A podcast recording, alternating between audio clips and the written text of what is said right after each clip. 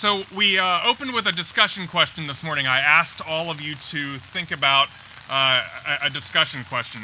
I asked you to think about what you think of this metaphor that was used by Jerry Seinfeld as he talked with Stephen Colbert uh, about a week ago. He said that the pandemic is like the whole world has been put in detention.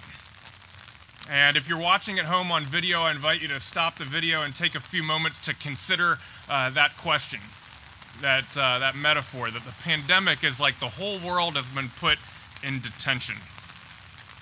Obviously, this pandemic is no joke. It is serious and has devastated lives and livelihoods. And at the same time, sometimes along the way, we can benefit from a good joke about serious things so that we can laugh our way through the frustrations and fears and hardships. I have always thought that the best jokes tap into something that is deep inside of us. Good jokes can surface things that we didn't know we were thinking about.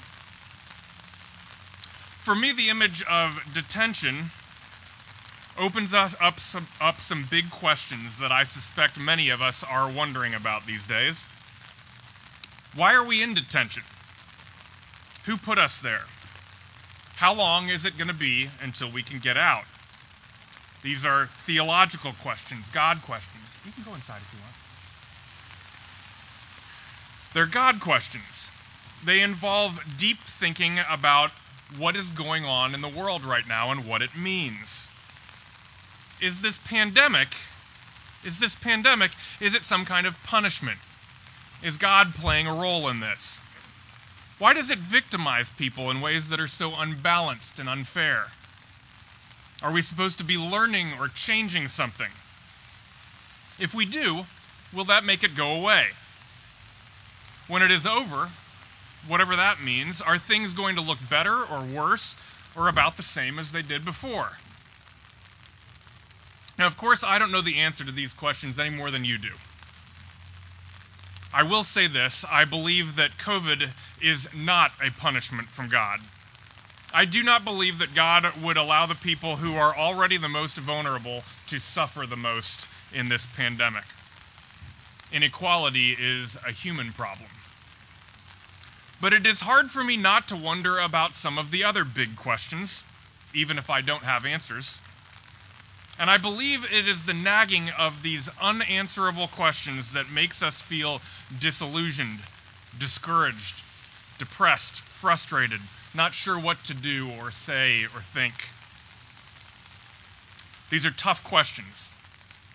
And they don't really have clear answers. But I do think that there is wisdom in Scripture and in our faith tradition to help us deal with hard questions and the hard feelings that they bring and hard days. And so this Sunday and the next, the sermons will be about wisdom from the Bible for navigating difficult days and difficult feelings and big questions. So, today's scripture, the one that I just struggled through, it uh, reminded me once again that God has a sense of humor. And I'm being reminded that, of that a little bit now as I preach here in the rain. It was two or three weeks ago that the New York Times ran that big story about the president's tax history. And of course, he replied that the whole thing was false and the story was all over the news. It was that very day, with my laptop on the desk and the news feed rolling in, that I was planning sermons for the next several weeks. And I looked to see what scriptures were being suggested for the coming weeks, and I saw that for my very next sermon, today, October 18th, the gospel lesson for, was Jesus' words in Matthew 22 about paying your taxes. Render unto Caesar what is Caesar, and to God what is God's. And all of I, I could think was kind of what I'm thinking about right now. Lord, you got to be kidding me. Let me say before I go one word further that this sermon is not going to be about Donald Trump and it's not going to be about the election for a really good reason. It is so tempting for a preacher of any political leaning to take the lead, the latest news and this passage of scripture and decide how they're going to run with it. But I believe this would be in direct opposition to what this passage actually means. The message of this passage is that what we are doing right now, what we are doing not right now with great dedication, this time for worship, this sermon, this gathering of believers, this space and time does not belong to Donald Trump or to any other president or any other politician. This is not space where we render unto Caesar. This is space where we render unto God. The church must remember that God's wisdom is strong enough not to be overshadowed by the news of the day. Now, that statement might make it sound like sermons and worship are bound to be irrelevant and out of touch, that we can only talk about religious things. But that too could not be further from the truth. Jesus and the prophets and many personalities of the Bible were deeply political. They had much to say about the governors and kings of their day. But how do you have it both ways? How do you keep God at the center of your life and our worship and also pay attention to the public witness of the Bible? How do you render unto Caesar what is Caesar's and to God what is God's? Jesus makes an important distinction that helps us to navigate this question. Let's look at the story a group of religious and civic officials, Pharisees and Herodians. They come to see Jesus, and the story says they were hoping to entrap him with a question Is it lawful to pay taxes to the emperor or not? They ask. It's a trick question. You see, if Jesus says yes to this question, yes, pay taxes to the emperor, he will be accused of being treasonous to the Jewish people in the face of their Roman oppressors. If he says no, the Romans will throw him into prison for inciting rebellion. Like so many decisions in our lives right now, this question really has no good answer. What do you do when a question has no good answer? Jesus changes the question. Looking at the emperor's likeness on the coin, he asks, Whose head is this, and whose title? And to that question, he has a good answer give to the emperor things that are the emperor's, and to God things that are God's. Here's the distinction that he's making Jesus does not set the emperor and God on equal footing. He does not.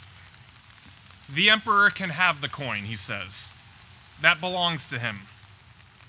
But you do not belong to him. You do not belong to him. You do not belong to the emperor. Your life belongs to God. So there are limits to the authority that the emperor can have in your life. But be- you belong to God, and there are no limits to God's authority. You belong to God everywhere you go.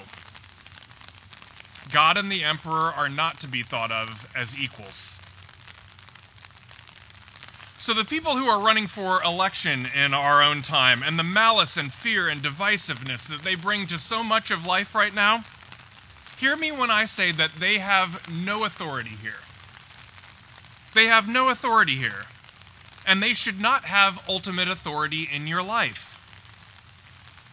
This is the place where we come to be reminded that we belong to God. You do not belong to the politicians.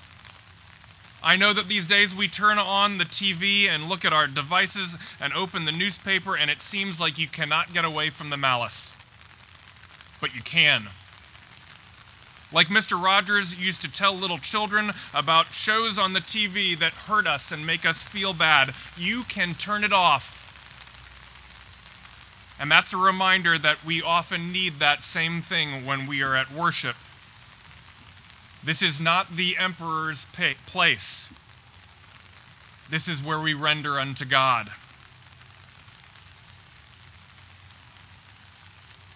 And, and, when you leave here and you go back into the world, you will still belong to God. You will still belong to God, and that carries with it responsibilities, ways that we must engage Caesar. Here, where we belong to God, we talk about life shaping values that we learned from our faith tradition. We talk about justice for long oppressed people. We talk about seeking the welfare of people who are struggling. We talk about being peacemakers in the midst of a violent world. We talk about love for our neighbors, even when our neighbors are people we are not inclined to like. This is the witness of people who belong to God. And we are to take that witness everywhere with us. We are to take it to our schools and our jobs and our neighborhood councils, and yes, to the polls. You belong to God. Render unto God what is God, and, and goes into the world ready to engage Caesar. So, those are some practical reflections on this passage, but I'm also interested in reflecting on the spiritual nature of this story. The spiritual nature of this story. What does this story mean to spiritual people in the midst of the struggles we are all facing?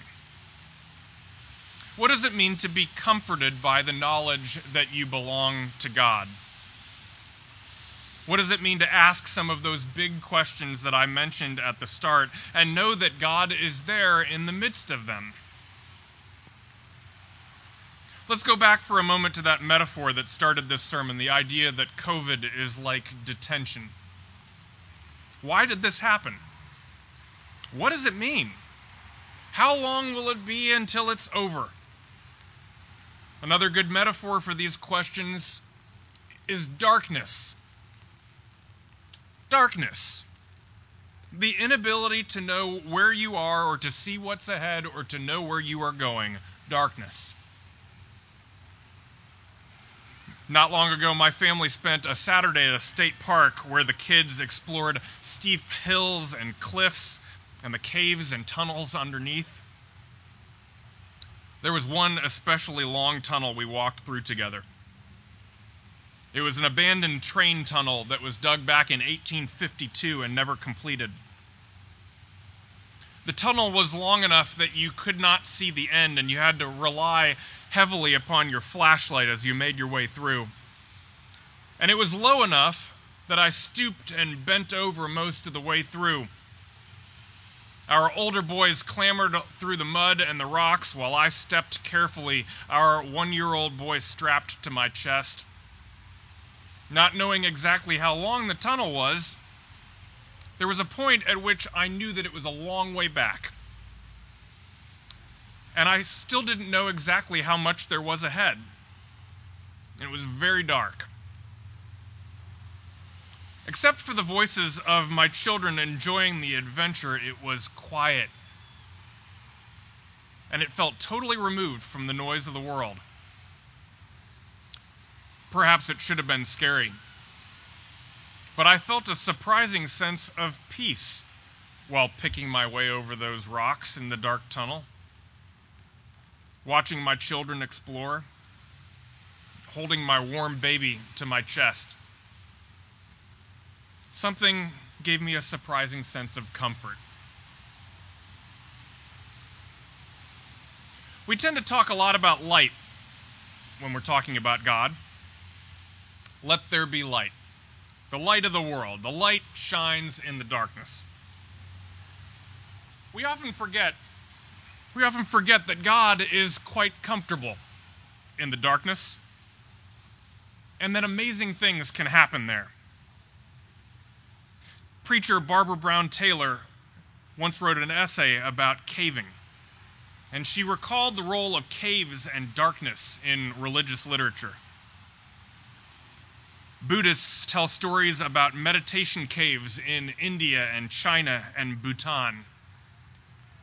There's a cave near Mecca where Muhammad experienced his night of power and received the wisdom of the Quran. In the Bible, Elijah experienced darkness and he experienced God's still small voice at the mouth of a cave. God wrestled with Jacob in the nighttime and appeared to Mary and Joseph in the night in their dreams. Jesus was born in the night.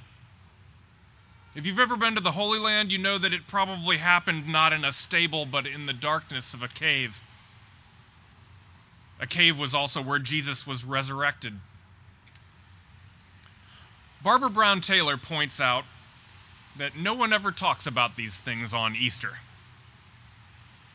Resurrection is always announced with Easter lilies, the sound of trumpets, bright streaming light. But resurrection didn't happen that way.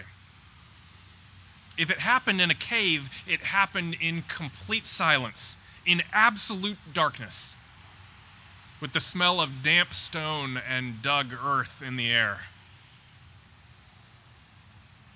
New life starts in the dark. Whether it is a seed in the ground, a baby in the womb, or Jesus in the tomb, it starts in the dark. Whether the subject is the upcoming election or the future of COVID, I know this. The politicians and the pundits do not have answers to the questions that haunt us in the darkness. We'll have to remember that darkness is God's territory. So render unto Caesar what is Caesar's, and to God what is God's. Pay your taxes and out in the world witness in public to the goodness of God by demanding justice for vulnerable people by acting as a peacemaker. Vote in favor of the principles of the gospel. Principles that flow from the idea that every human person is a child of God. Give generously out of what you have. Help those who are suffering. Love your enemies and when the darkness seems too dark, remember that the Caesars of the world may seem to surround us, but their influence is limited. Your life does not belong to them. You belong to God. And God is quite comfortable and quite at home, even in the darkness. And all God's people said, Amen. Now, I'm going to give you a discussion question that uh, I hope that you might uh, discuss as uh, the, the, weather permits. We won't do this right now. We'll go ahead and uh, have our prayers of the people and uh, close our sermon. Uh, and perhaps if the, the weather lightens up a little bit, you'll enjoy these questions with the people seated near you.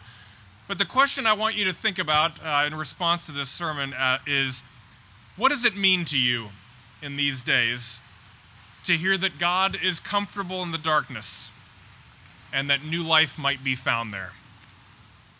I pray that God would be with you this day. Thanks be to God. Amen.